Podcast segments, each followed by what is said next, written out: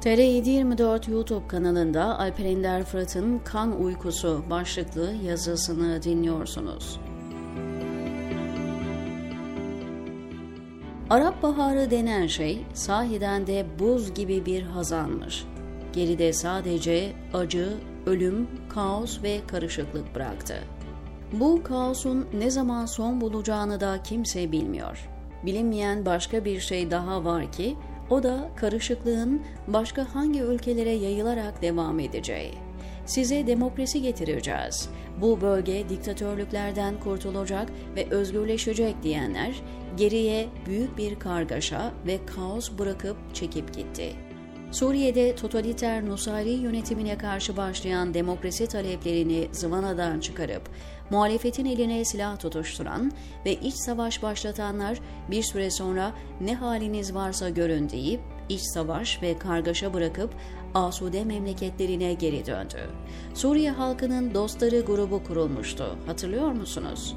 önayak oldukları iç savaşta yüz binlerce sivilin ölmesi ve on milyonlarca insanın mülteci haline gelmesinden sonra madem muhalifler kafa kesiyor, o halde eski yönetim kalsın diyerek ortadan kayboldular.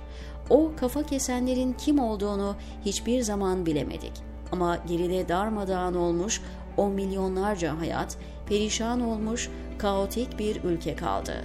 Ülkelerinden muhalefet adına savaşmak için gelen binlerce batılı savaşçıdan da zaman içinde haber alamaz olduk hemen yanı başında iç savaş yaşayan ve karışmasında iktidarın bir hayli emeğinin geçtiği Suriye'den Türkiye'nin payına düşen şey milyonlarca mülteci oldu. Mülteciler şehirlerin sosyolojisini alt üst ederken kendileri de adeta bir nefret objesi haline getirildi. Suriyeli mültecilerin kendilerini ifade edebilecekleri bir araçları olmadığı için bağıra bağıra diyemiyorlar. Biz mi istedik başka bir ülkede sürünmeyi, yerimizden yurdumuzdan edilip birer nefret objesi haline gelmeyi?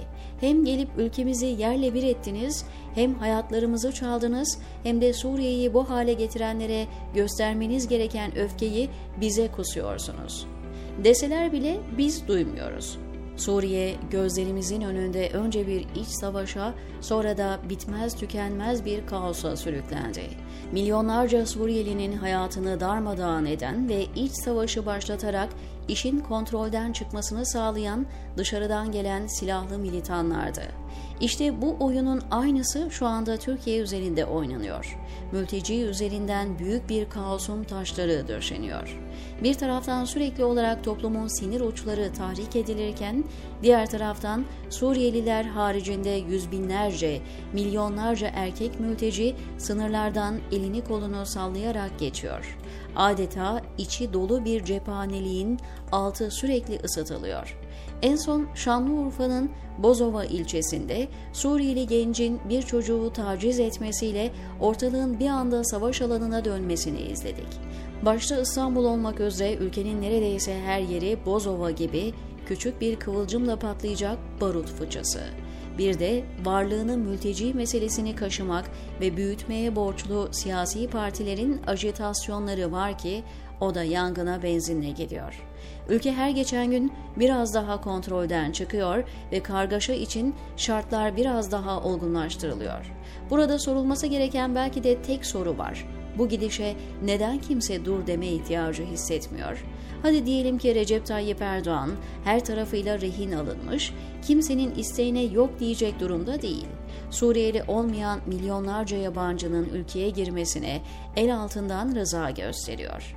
Peki bu ülkenin sahibi olduğunu söyleyenler bu dehşetli oyunun farkına varmıyorlar mı? Her şeyi siyasi iktidarın üzerine atarak tarih önünde kendilerini kurtarabilirler mi? Bu kan uykusuna anlam vermek mümkün değil. Bu ülkeyi, bu milleti düşünen hiç mi adam kalmadı devlette? diyor Alper Ender Fırat TR724'teki köşesinde.